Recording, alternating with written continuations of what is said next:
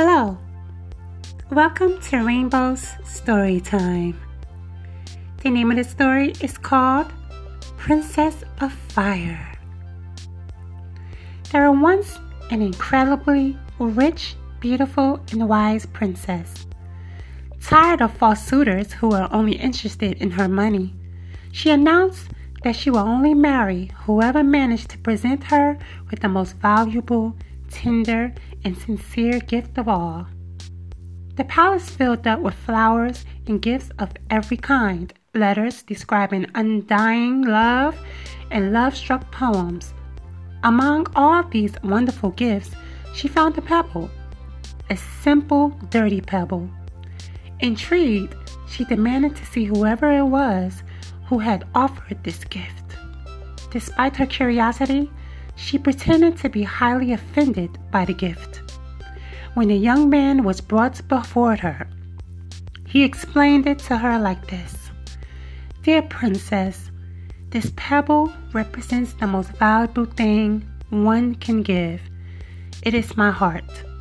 It is also sincere because it is not yet yours, and it is as hard as a stone.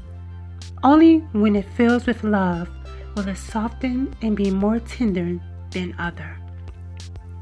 The young man quietly left, leaving the princess surprised and captivated.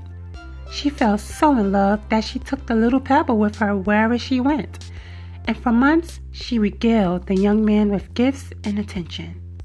But his heart remained as hard as a stone in her hands. Losing hope, she ended up throwing the pebble into a fire. In the heat of the fire, the sand crumbled from around it, and from out of that rough stone, a beautiful golden figure emerged. With this, the princess understood that she herself would have to be like the fire and go about separating what is useless from what is truly important. During the following months, she set about changing the kingdom and devoted her life her wisdom, and her riches to separating what is truly valuable from what is unimportant.